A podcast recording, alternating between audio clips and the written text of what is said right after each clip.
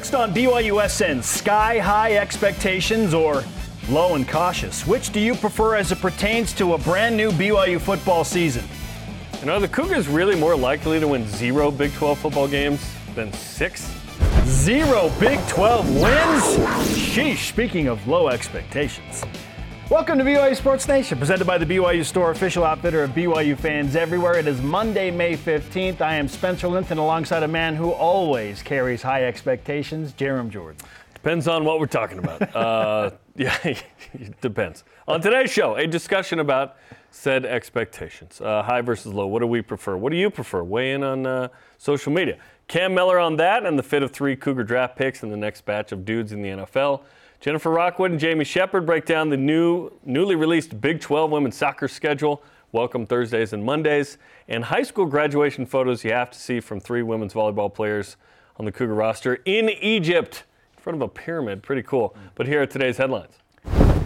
Beginning with some NFL news, Jaren Hall has signed a four year contract with the Minnesota Vikings worth $4.1 million. I feel like he should look a little happier in this photo. Maybe they caught him at a weird time.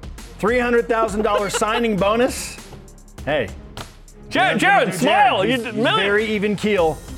He also competed in the Vikings rookie mini camp over the past weekend as head coach. Complimentary, obviously said there's a lot to learn, but Jaren Hall doing his thing and getting paid now.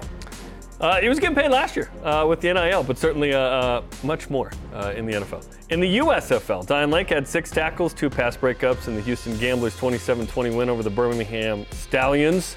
Uh, not to be confused with the what was it? The red, uh, whatever the Atlanta. The Red Stallions. The Red Stallions. Yes. Uh, Troy Warner had 13 tackles for the Memphis Showboats in a win, 17-10 over the New Orleans Breakers.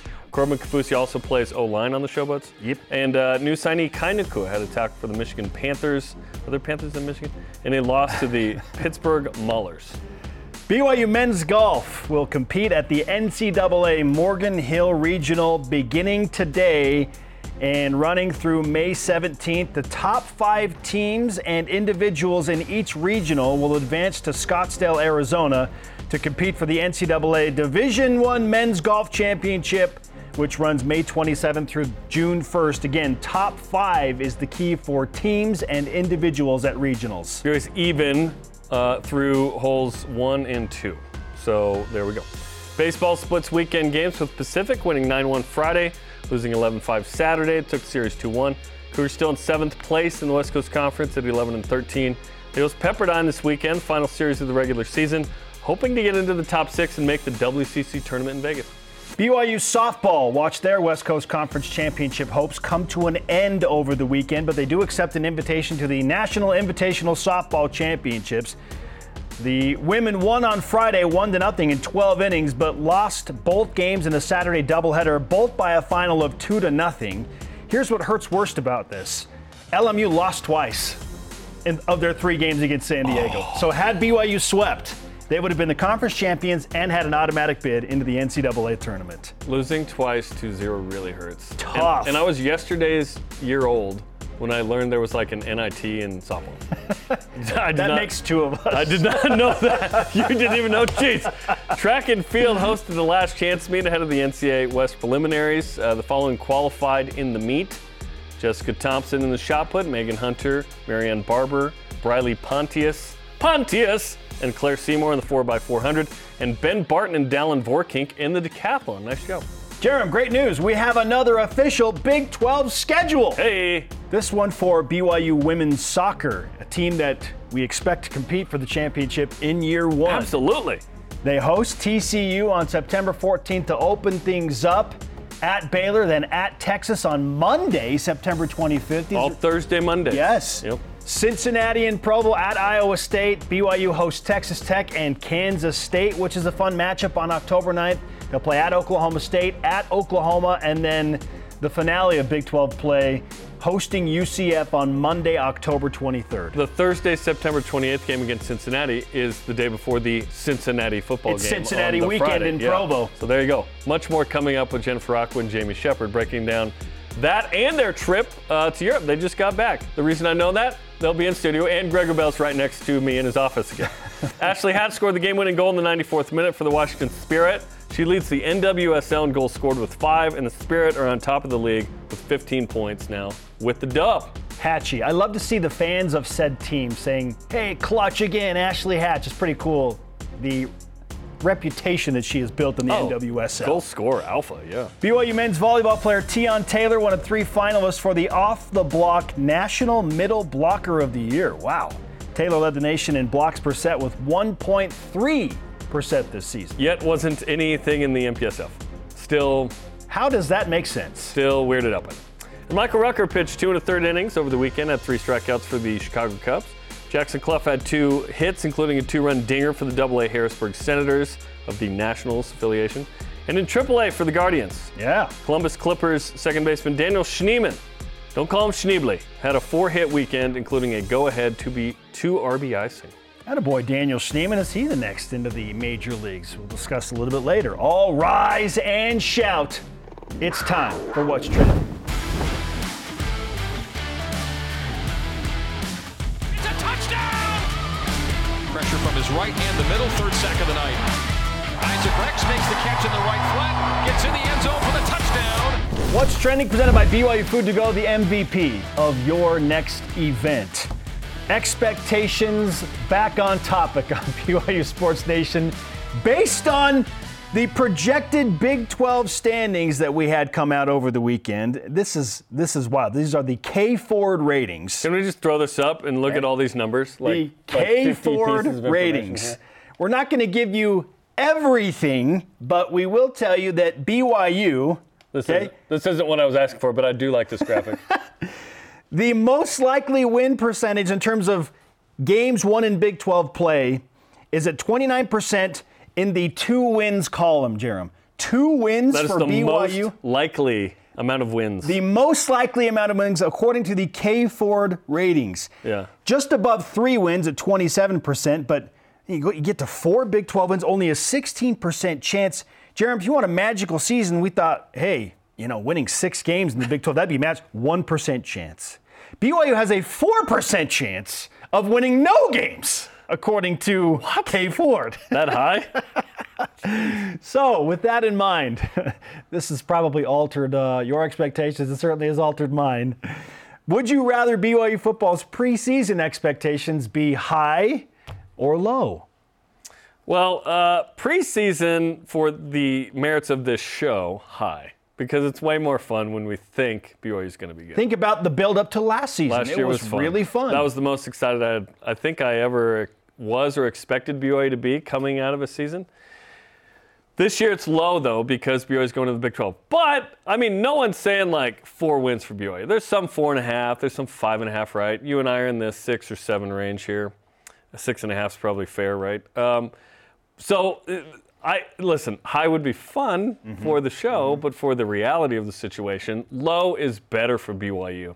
I love that stat that came out, and unfortunately, I was gone the day it was discussed because it was validating of what I talked about for a long time, which is like BYU's better as an underdog. They just are. They have the most underdog in Vegas wins of anybody in the last Uh, five years. The last five years, 10 and 8. BYU is better as a dog. We can quantify it now with that number. BYU, like emotionally and its attitude, just functions better when no one thinks they can do it. When BYU is ranked 12th and goes into Oregon, that is a dangerous situation, as we saw last year. Not only because Oregon's good, but now they're up for the game in a way that they weren't going to be up for the game because BYU's 12th and so on and so forth. BYU at some point in the future needs to manage success better. But until then, I would rather have them low because BYU functions better in its motivation, attitude, and, and work ethic for whatever reason. Even when you're ranked and you play a top three team, like you can win that game, but it's like, no one thought we could do it. Well, you were ranked against Miami and Oklahoma, Oklahoma. in 90 and 09. And you won, and it, yes, it was an upset, but like Number 16, you're number no 20 slouch. respectively. You're no Yeah. slouch. Like you're capable. You have a Heisman winner or contender at quarterback. Like I so- think it was because Vegas had set those lines at, I think in one instance it was BYU was a 17 point dog against Oklahoma, which is wild as a ranked team. BYU was 10 and 3 walking in, ranked 16th. And Like, BYU was a two was a touchdown good plus team. underdog at home against Miami as well. That one makes sense. You don't know BYU's that good yet. Like they had a good 89. Ty puts up 70 points against Utah the year before, and so on and so forth. 09, it's like BYU won 10 games the year before and returned like a lot of pieces. Long answer. I would like low. Okay. I like low. I want I want to be able to be like a kid on Christmas Eve or as a child the night before your birthday. Like you have these visions of grandeur in in your mind. For better or worse. Because Mm-hmm. Most let- time it's worse. Let's Most face time it. you don't actually get Let's face it, yeah. like more often than not, like your expectations of what is in those boxes when you are a kid on Christmas Eve, or when your presents are out and you're looking at as you know the birthday celebration happens. Man, I'm I'm, re- I'm I hope this is what it is, and if it's not, then you're like, oh, I'm happy because it's my birthday, but. I kind of really wanted this, or yeah, it's Christmas and it's super fun. Let's but take the guessing I away and just declare what you want. Can we just, to my children, can you just, you're not watching. Never mind. I, w- I was really hoping for this. Um, not to say I didn't have fantastic Christmases or birthdays as a child, because I did, but like it's hard to match the expectations when you're seven or eight years old of what could possibly be in those boxes. That's why I just need to tell you, Brent, which one. I feel Lean like fans, in large part, are kind of like kids on Christmas Eve. We, you know, we we we tell ourselves like, oh, I'll manage my expectations, but really, you're looking at that box going, what if it's a 10-win season? What if it's Ain't nobody saying that a for this year. national ranking? You'd be surprised how many people are actually thinking, what if? Well, what if is silly? Yeah, what if is It's no. nine or ten wins for BYU. What if? You're one of the Big 12. Okay. Uh, so it's more fun. It's more fun to have high expectations. sure. More fun to just dream about these incredible presents in the form of a Sure. magical season. The most fun is winning. the safest, the safest is the route that you have gone, and frankly, what I have gone. I thought my expectations were relatively moderate, going, yeah, six and a half is probably where I'd set the line. And, and thinking that seven, but people are like, oh my gosh, you're crazy. Seven wins? That's way too high. Like, oh, okay. And maybe it is. I hope. All right. I hope that's not the case. I hope BYU's like an eight-win team. I'm looking at these K Ford ratings. Jarom, BYU wins, traditionally speaking, how many of their Power Five games? 40%. Yeah. Thank you, Cougar Stats, for that. One. 40%. They played 10 Power 5 games this year.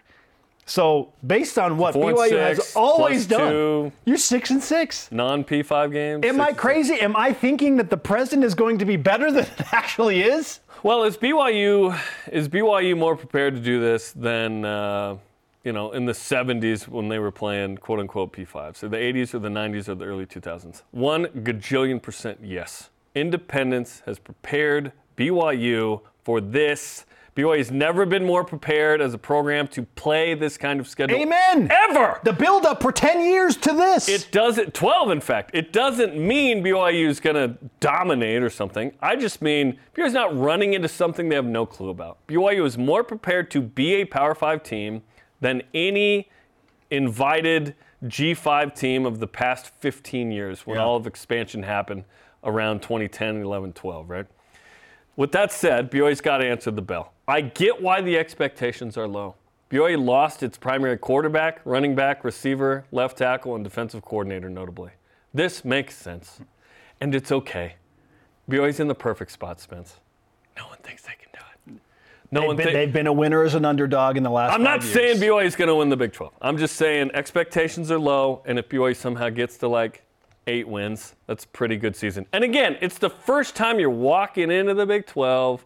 Don't have to blow the doors off quite yet. In a couple years, would love to get to the point where we're like, yeah, Yeah. BYU's in the hunt for the conference championship.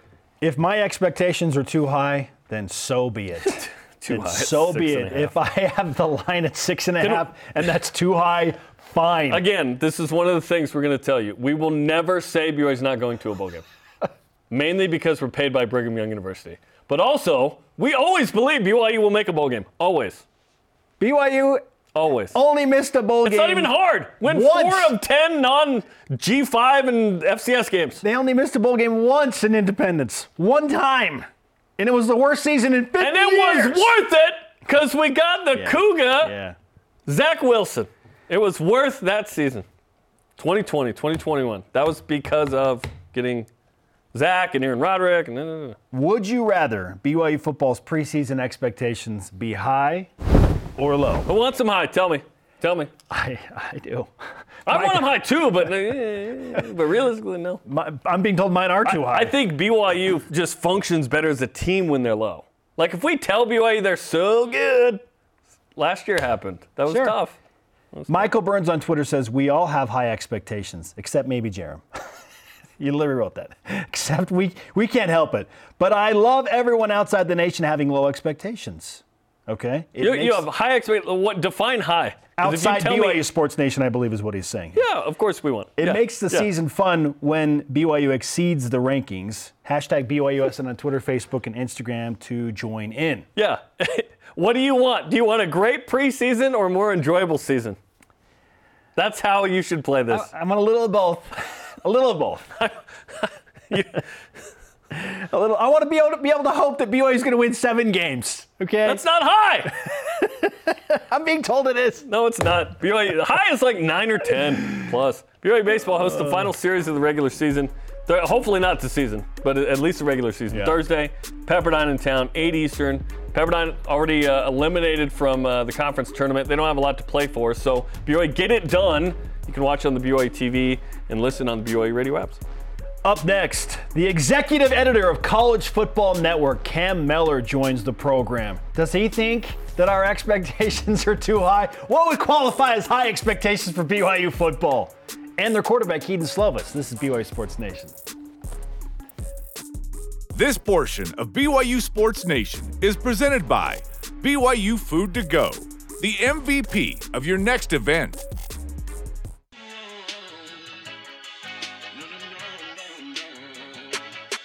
The keeper for Jaren Hall follows Lopini into the end zone touchdown. Jaren Hall navigates his way into the end zone. 10, the 5, the pylon, the touchdown! Puka Nacua. We are live at Studio B with your day-to-day BYU sports play-by-play. I'm Spencer Linton alongside Jarom Jordan. How do you feel about that Puka Nacua play? Because I actually don't like watching that because I remember the rest of the game after that. Lynchburg. It was a great, it was a great play. I went to a very dark place in Lynchburg. Most do. it was it was a rough trip. Thankfully, That thankfully, was terrible. our interview with Dax Milne in Washington D.C. the next day Like, kind of salvaged it. something. so I thank you, Dax. I see that and I have PTSD from the game. I almost don't want to see any Liberty highlights. No Oregon highlights, no Liberty highlights. Wasn't BYU up 14 to three in that Liberty game? I don't want to talk about it. I couldn't tell you the score. I put it out of my mind. I put it out of my mind. Uh, joining us now, hopefully uh, he's forgotten it too. Executive editor of College Football Network, friend of the program, Cam Mellor. Cam, welcome back to the show. Uh, hopefully you don't have Lynchburg on the mind when it comes to BYU football. No, I don't, but I definitely have that uh, that Eugene game against Oregon because I, I can't yeah. not look at the whole picture for Bo Nix, and unfortunately, some of those highlights are just you know spattered all throughout. I can't get away from them. Yes, we've been discussing expectations. Oh, this is not how I wanted Monday to start. And Cam, uh, whether they're too high or too low, obviously you're a member of the media, so you kind of take a unique approach to this. But what would qualify as high expectations for BYU in year one of the Big 12? At this point, it's a winning record in conference play. I think you take out, you scrub away the, the first two games of the, of the season, and you look at a winning record in conference play, which obviously puts them into a bowl game, like you guys were just, just talking about. But to me, seven wins, eight wins, that's pretty high. Uh, I, I do think six and a half is right on hit the nail on the head. Okay. But there are some winnable games that I really think six and a half is on the low end. And this is because BYU uh, lost its quarterback, running back, main receiver, left tackle, defensive coordinator, right? So there's unknown there. Of the known, what do you, how do you feel about the, the Kedon Slovis and Aidan Robbins and Jay Hills of the world that are the new guys at those spots?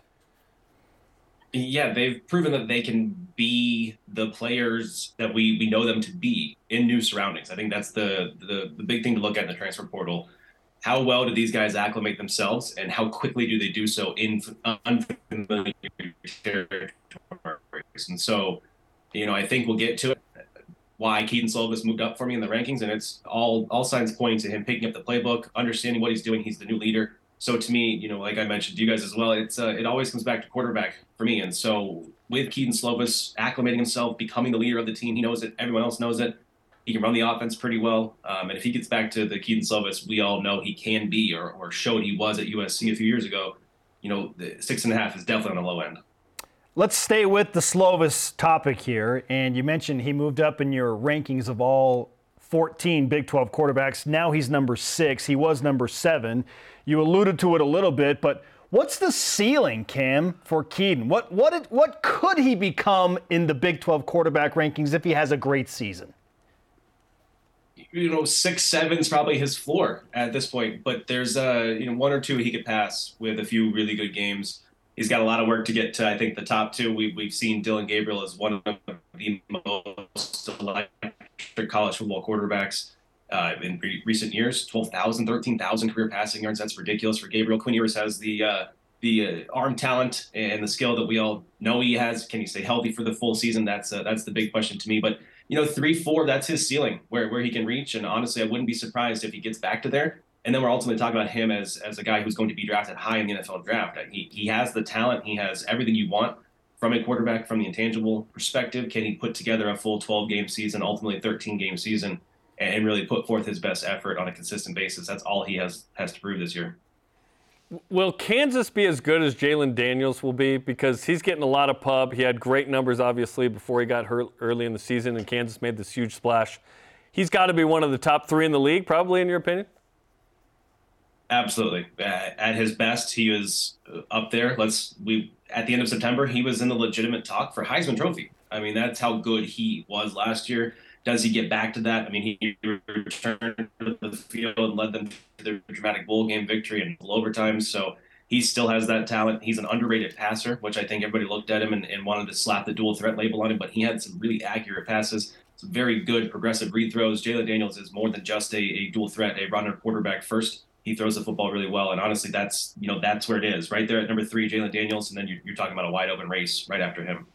Cam Mellor is the executive editor of College Football Network. He's on BYU Sports Nation. He covered very closely Jaren Hall, Puka Nacua, Blake Freeland, who have all been drafted into the National Football League. And we'd love to get your thoughts on the fit for each of those three, Cam, beginning with Jaren Hall to the Minnesota Vikings. I loved it. In fact, I was calling for it for more than a month.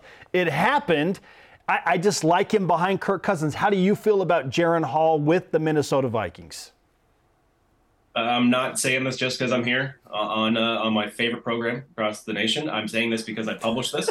I think it's the best fit from all the quarterbacks. Yes. Uh, yes. There, a, the spot he lands, let's face it, it's immaculate. He learns from Kirk Cousins, a consummate professional, a great guy to be behind. One year left. It's a massive contract. If they want to re-sign him, all Jaren has to do is take what Kirk is showing him, learn the playbook. He gets a full year behind Kirk Cousins uh, one of the better quarterbacks, whether we all want to admit it or not, of the past decade in the NFL. Uh, at least consistently, we know what you're going to get from him. Yeah. And Jaren can put together, you know, a great offseason package and ultimately become the next guy if he's if he's ready to do so in 2024. I think it's it's shaping up if he does take that proverbial next step and adjust to the speed uh, quickly. He can take over for the Vikings sooner than later.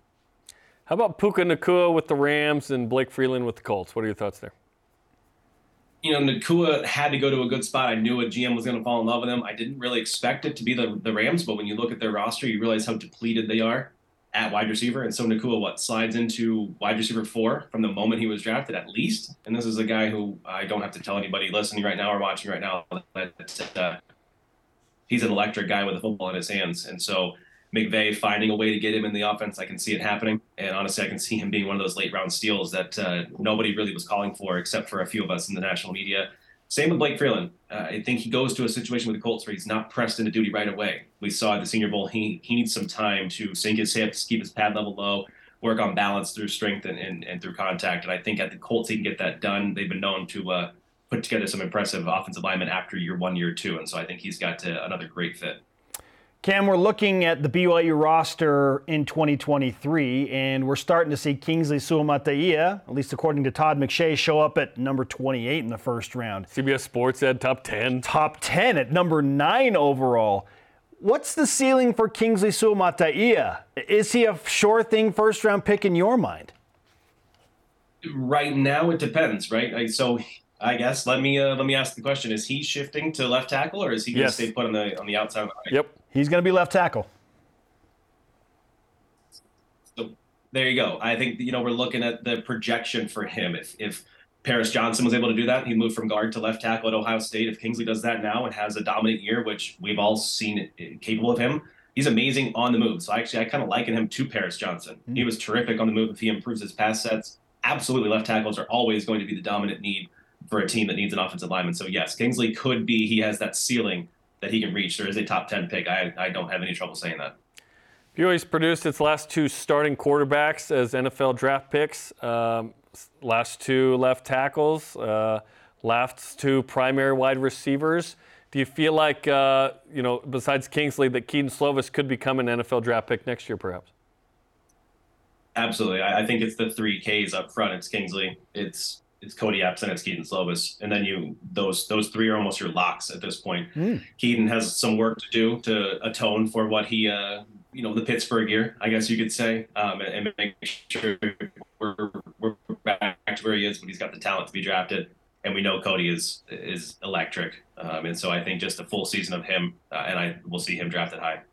Wow. Okay, so Kody Epps, we feel like he's an NFL guy too, but you, you're calling him a lock. Uh, Cam, why is it that you're so high on Kody? it, you know, we're going to see him in a, a bigger use package this year, right? And I, I think we've seen the way that NFL GMs evaluate and, and then ultimately value wide receivers with the ball in their hands is getting higher and higher for these guys that are electric with the ball in their hands. You know, I I, I didn't I don't remember seeing one person say Puka was going to be a, a surefire draft pick, and I said it just was going to take one GM to fall in love with him, and, and there he is going early day three. I think it's the same with Kody, where you're going to have a full package of, of seeing what he's able to do with the ball in his hands this year. 12 games of you know the, the top guy it looks like, or, or will look like to me, and it's just going to take one one guy. Honestly, it would not surprise me to see him go day two, um, or at least at the latest uh, early rounds of uh, of day three. Is there anybody else on your radar, Isaac Rex or otherwise? Uh, so I have Rex and Robbins, uh, both the offensive guys, and then you know there's a, there's probably a list after that. Isaac just needs to showcase he's healthy and can stay healthy as well. It seems to be uh, you know ultimately the curse of the position, but he's you know a massive man with a massive catch radius, and if he's penciled into a, a tight end two role in the NFL, this is a guy who is the goal line threat, the red zone threat, the uh, you know downs go type of guy. And so Rex to me, Robbins, massive man. You know, he's probably not going to be the fastest guy or a, or a full three down back in the NFL, but he's absolutely one of those guys in sort of a LeGarrette Blount role in the NFL that could carve a niche for himself. Cam's great to talk with you. Uh, before we go, how do we find more of your elite material? collegefootballnetwork.com. It's all college football going forward for me. No more uh, NFL coverage. So we're just focusing on all 133, soon to be 134 teams going forward, uh, and shining light on all the little guys across the uh, the nation that need the, the love. Next time we're going to ask you about Sam Houston. I'm dead serious. Yeah. The opener. Let, let, it, let me know. I got Grant Gunnell content out the uh, the wazoo. Anybody that watched uh, Arizona back in 2019 knows who I'm talking about. All right, you got Love it. it. Cam, great to talk with you, man. Thanks so much. My pleasure, guys. Thanks for having me. Cam Mellor back on BYU Sports Nation. Kody Epps. The three Ks up front: Kingsley, Kedon, Eh, let's and avoid Kody. that particular uh, reference there, but yeah, I love uh, I love Kody Epps. Yeah, let's not let's not do this. if you missed any interviews, D Blues, shows, games, you can find them on BYSN.com. Download the free BYU TV app to get all the BYU TV sports content on demand. Up next is Robbie Bosco, the most underrated quarterback in BYU history. Ooh, Somebody said it. We're going to discuss it. This is BYU Sports Nation. BYU Sports Nation is presented by The BYU Store, official outfitter of BYU fans everywhere. follow BYU Sports Nation on social media for content throughout the uh, 24-hour day: Facebook, Twitter, Instagram, YouTube, and TikTok. He is Jarom. I am Spencer. It's a Monday, and it's time to whip it. The Cougar Whip Round presented by Maersk, your e-commerce logistics shipping partner. The Gamblin' Gauchos podcast made a list of the most underrated quarterbacks from each Big 12 school. BYU's Big 12 here Yep. soon. That's exciting. I heard that. Uh, named Robbie Bosco is BYU's. Is Robbie Bosco the most underrated quarterback in BYU history? Can you finish third in the Heisman voting and be considered underrated? Yes. Yes. That, Probably because he falls behind Jim McMahon and Steve Young. Like he was And Ty Detmer. the immediate. Well, he was immediately following Jim McMahon and Steve Young in that. I mean, in the conversation, he does not get brought up as one of the top guys. I don't. He's Good. underrated for sure. I don't know that he's the most underrated quarterback. For me, the answer to that question is John Walsh. He's outside the A list. He's right there, though. Yes, Yeah. and I feel like had he stayed one more year, Jarom, had he decided not to leave early, Yeah. He probably would have made an NFL roster and would be discussed more with the all-time passing yards, all-time touchdown passes Yeah. conversations. But because he opted to leave early and then he didn't get didn't make it in the NFL, he kind of just got lost in the wake. Like John Walsh to me had a chance following Ty Detmer to be the next dude, but I feel like he's the most underrated of any BYU quarterback. Robbie's a pretty good pick when it comes to the sort of like, oh yeah, that guy. But it's like, this dude won a national A championship, national championship. second team All American. You mentioned it, third in the Heisman, third round pick. That's pretty good. Like, no one has that resume at BYU. Not literally, he's the only one that can say, I won a natty. But maybe because he's not discussed as much as McMahon, That's why Young, he's and Denver, underrated. he's the most underrated. And like, frankly, um, that's okay. That's proper in that conversation, but it doesn't mean he's not underrated because he's rated kind of low given what that his LinkedIn says right there. My outside shot was also Max Hall. Like Max Hall, 32 and 7 as a starter, incredible. Yeah, But he, but he didn't win any like major awards, right? So he competed in the modern era where it was harder. yeah, If Max Hall puts up those numbers in the 70s, he is just like Marc Wilson. He is just like McMahon. yeah. Absolutely. All right, let's stay with the college football theme here and extend it into the NFL, if you will. What's the best BYU football weekend road trip this season? Not just BYU's game in mind, but maybe some potential National Football League scenarios around. So there are uh, five opportunities within like four hours uh, from the location of the football game for BYU on a Saturday to an NFL game the next day or soon thereafter. The best option for me, due to time, is because it's within an hour, is at Kansas September 23rd. You can see the Chiefs host the Bears. The rest of them are a little far away. You got to jaunt a little bit. Four and a half, three hours, three hours, 4:15 to get to some of these other locations. But it depends uh, just how far you want to go. So um, if it's an 11 a.m. or noon start the next day, you know it's going to be an early morning. But there's some fun opportunities for fans if they want to go to a game on a Saturday and then go see some NFL guys play. You have a chance. Yeah, if I had to pick one, I'm going with September 23rd and 24th because it's BYU's first Big 12 game ever at Kansas. And it's the second most winnable game on the Big 12 schedule, I would argue. Fun quarterback matchup between Kedon Slovis and Jalon Daniels. Is Kansas for real? Like BYU's going to be a good test for them? No, but Daniels. is. Yes, he is. Kansas football is not. And then you get to go support Like Andy Reid the next wins. day and Matt Bushman. Maybe Matt Bushman's on the active roster. It's at- we know you. It's it's at least Andy. It's at least you Andy hope Reid. it's Matt as well. and it's very convenient, as you pointed out. The best NFL game, if your emphasis is there, mm-hmm. probably Saints at Texans. If you want to watch Taysom and Jamaal play in Houston, you make about a three and a half hour jaunt south of Dallas Fort Worth, and then you can watch those guys play after BYU plays at TCU, the I had defending four and a national runners on, up. Four and a half on Google Maps, so it's a ways away. But yeah. Florida State's athletic director Michael Alford sounded off on the ACC's media deal, which they signed a long time ago for a long time. Specifically, Alford wasn't very happy that UCF, new Big 12 member, will be getting a bigger media deal than the Seminoles, saying that's just not acceptable to us. Is this another win for the Big 12? Sure, yeah.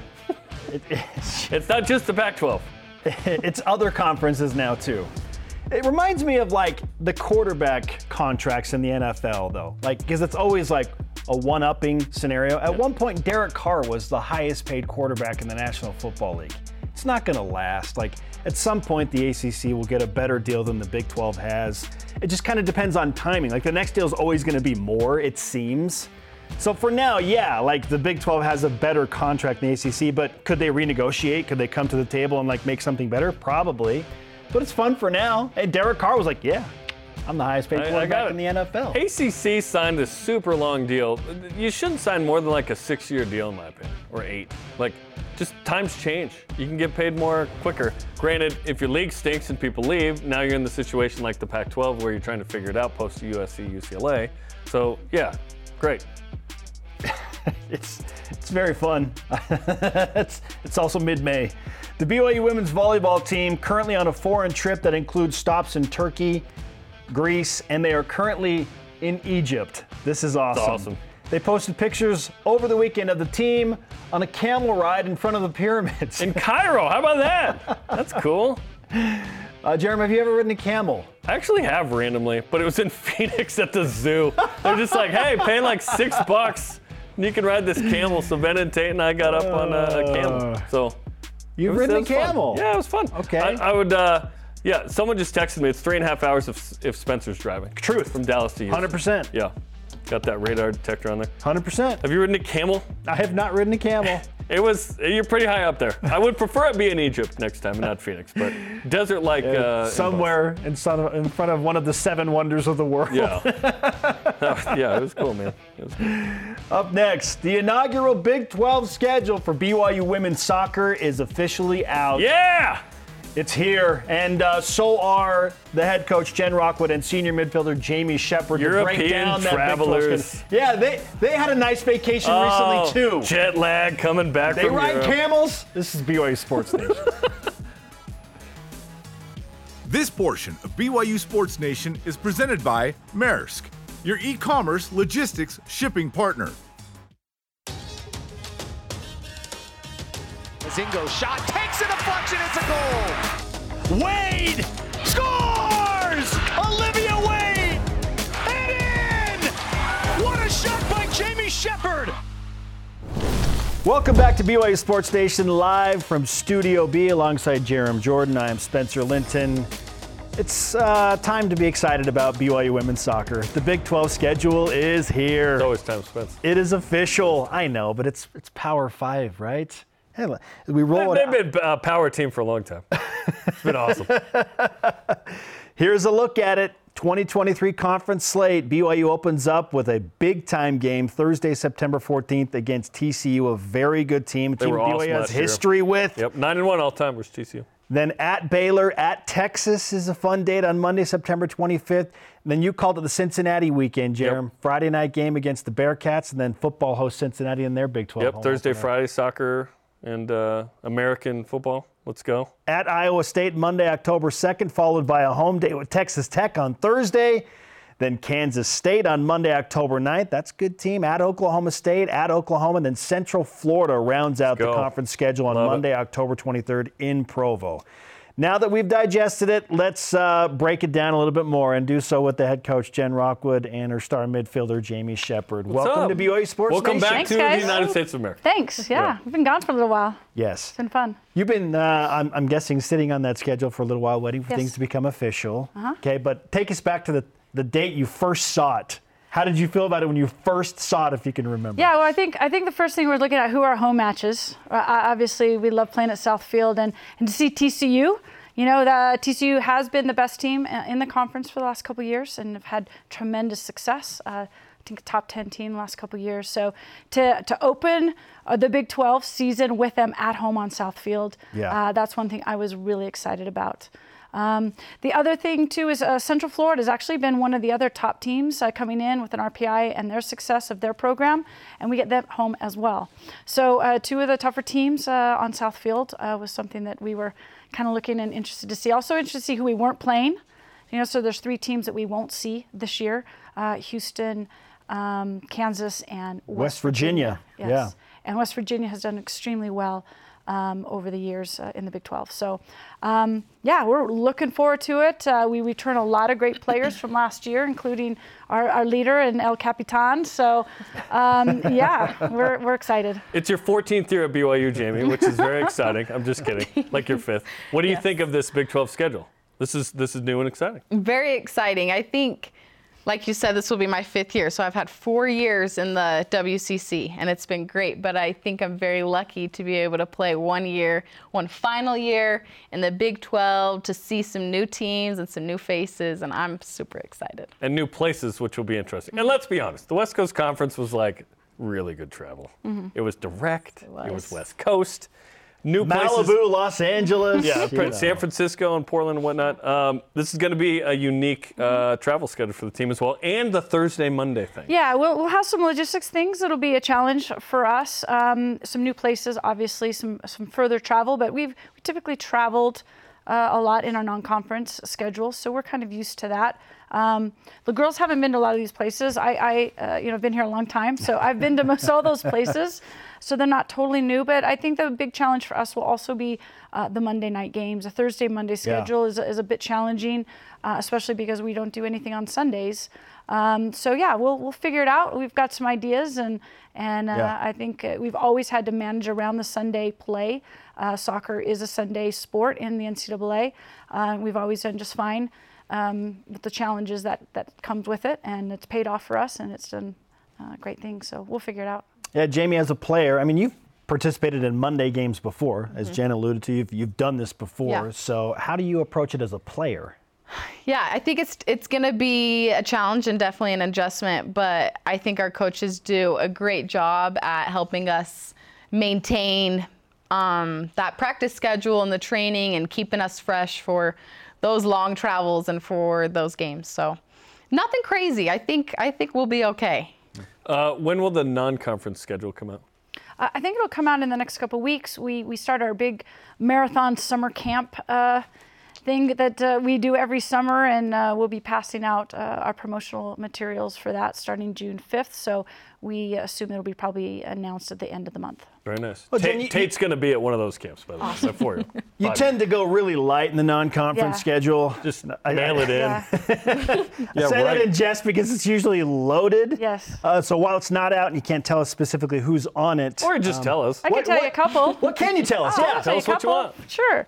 Um, no, we, we've always challenged ourselves with a non-conference schedule that's, that's been tough um, because that does prepare you for the rigors of a, a conference schedule. And, you know, we want to be good and we want to be up there. We want to be ranked and, and we want to get back to the tournament and do some great things. So um, we open uh, our season openers against a team, uh, St. Louis. You, you, you know, it's not a, a school that you've heard a lot about, especially in this part of the country. Um, but they've had a phenomenal program for the last few years. They finished in the top 10 Wow. just this past season. They went 22 and one. Um, they had a, they finished with a higher RPI than we did. So yeah, bring it on. Wow. Um, that is our home opener at South Field. Uh, and then we also get to play uh, the defending national champions. We'll have UCLA Mm. uh, at the end of uh, September uh, on Southfield. That'll be a fun one for Ellie. End of August. End of August, I believe. So yeah. Tell us about this group, Jamie. Uh, you guys played four games on your European trip, which we'll talk about in a second. Won all those games, some by like a gajillion goals. How you feeling about this group? Because last year you guys had a great spring, and that really translated to another good season. We've got a good group of girls. Um, this last spring and being able to play four games in Europe was huge for us. They always set us up with a lot of games. it's good. We have to play another one? Jamie's like, my lungs are 90s, still two burning. 90s in one day. That's how we roll. Okay. Sweden. Woo. Nice. No big deal. but I'm super excited. Um, like you said, we've got a lot of girls returning. So what, 12 seniors? So 12 I seniors think, with. COVID. It's With like COVID, yeah. you might be a COVID senior and twice or whatever. injuries. Yeah. I think Petey's been here about Yeah. eight years or so. Five- five- Almost as long as you. That's crazy. Yeah. no, just more. But I'm super excited. Um, I think we're we'll take what we um, built last from last fall and kind of still build on that, and we'll be working all summer and getting ready and prepared for the fall, and we're gonna hopefully do some amazing things. So. Now, Jarom and I have tabbed BYU women's soccer as one of the teams, if not the team, that has the best shot to go in in year one of Big 12 competition and compete for a conference championship. We've set those expectations. Don't know if you hate them or if you love them, but where do you stand in that? Because you're a great program, Jen. Everybody knows it. The Big 12 knows it. So, where do you stand on expectations in year one of Big 12 play? Well, I think uh, that's something that's helped our program over the years is that the expectations are always high. Uh, this will be our fourth conference. Um, every time we've gone into a conference, our expectation is to win it. Um, I think that's just what you have to do. And I think we've been in a position these last few years with our preparation, the WCC, which was a fantastic soccer conference and really helped us nationally get even more exposure. That's prepared us well to go into the Big 12. Um, Big 12 is great soccer. There's no question about that. There's a lot of programs that have a lot of strong history. Um, but we feel like we're ready and we're prepared. It's not going to be easy by any stretch, and we'll be challenged very uh, deep into the schedule each and every game. Um, but that's how you want it. Do you want to play the best to be the best, and you got to go beat the best at home and on the road. So uh, that's what we'll expect, um, and uh, we just uh, we think that we'll we'll be prepared for sure. You know, you, need things to fall your way. You need a little bit of luck. You need to stay healthy. Uh, you need to find your confidence in, in the in the non-conference schedule. Uh, but other than that, uh, we'll be ready to go. You might be the preseason favorite. It, it'll be exciting. Tell us about the Europe trip. Where'd you go and how was it? So much fun. My first time in Europe, so very exciting. Okay. So fun. Let's see, we we started in Austria, Slovenia, and then finished in Croatia. Wow. So three amazing places. We had a great time. you played in like- a cool stadium too. Yeah, some cool places. Played some fun teams. Ate lots of gelato. Yeah. Food. It was great. Did you eat anything exotic? Uh, no, Yeah, I'm, not I'm pretty simple. Gelato, chocolate. yeah. The they fed us some really good food. Um, But yeah. No it was fun. escargot. No thanks. Fair enough. Stayed clear. We're so excited, obviously, for the Big 12 schedule. Great to have both of you on BYU Sports Nation. Uh, we're going to give you some karma so you survive the summer camps yes. Yep. and uh, get into See you in a training couple and- weeks. and roll. Awesome. Yeah. Yeah. Let's, let's go. Thanks, Thanks, thanks, for the time. Thank you. Appreciate it. All right, up next on BYU Sports Nation, a rise and shout out to one of the seven wonders of the world a- and some BYU ties there as well. This is BYU Sports Nation. BYU Sports Nation is presented by The BYU Store, official outfitter of BYU fans everywhere. This portion of BYU Sports Nation is presented by Mountain America, the official credit union of BYU Athletics. BYU Sports Nation's on demand. You can download the free BYU TV and BYU radio apps or listen to the pod, subscribe, rate, and review. It's very simple. Also simple answering our question of the day. Would you rather BYU football's preseason expectations be high or keep them low? Stay safe. Mark M on Twitter says Stay safe. low. you know, yeah, yes. Stay safe out there. Don't don't get too excited. Uh, Mark on Twitter coming in low. I don't want to get too emotional the first few years. For a few years, If BYU exceeds expectations, I'll be Yeah. thrilled. If Yeah. not, I'll still root for them and get a feel for the conference over time. mine is less emotional and just like how I think the team's gonna do, Here's based what- on who they are and who they play. Here is always the wild card, and BYU typically tends to start fast. What if BYU beats Arkansas and they're 3 0 and oh nationally And now ranked? they're ranked 17th. Whether you want them to or not, going into Big 12 play, you'll be like, well, just won at Arkansas. We can win at Kansas. What That's- if we start 5 0? That's really what we need is to walk in and go, boom, we're here. That- we've had too many like just starts and then collapses, right? Because it's like, is BYU actually going to go 10 and 0 and be in the hunt for the playoff at the end? This year isn't about doing something crazy. This year is about showing up and maintain. Then you build from there, right? And maybe maybe it's better than that. That'd be great.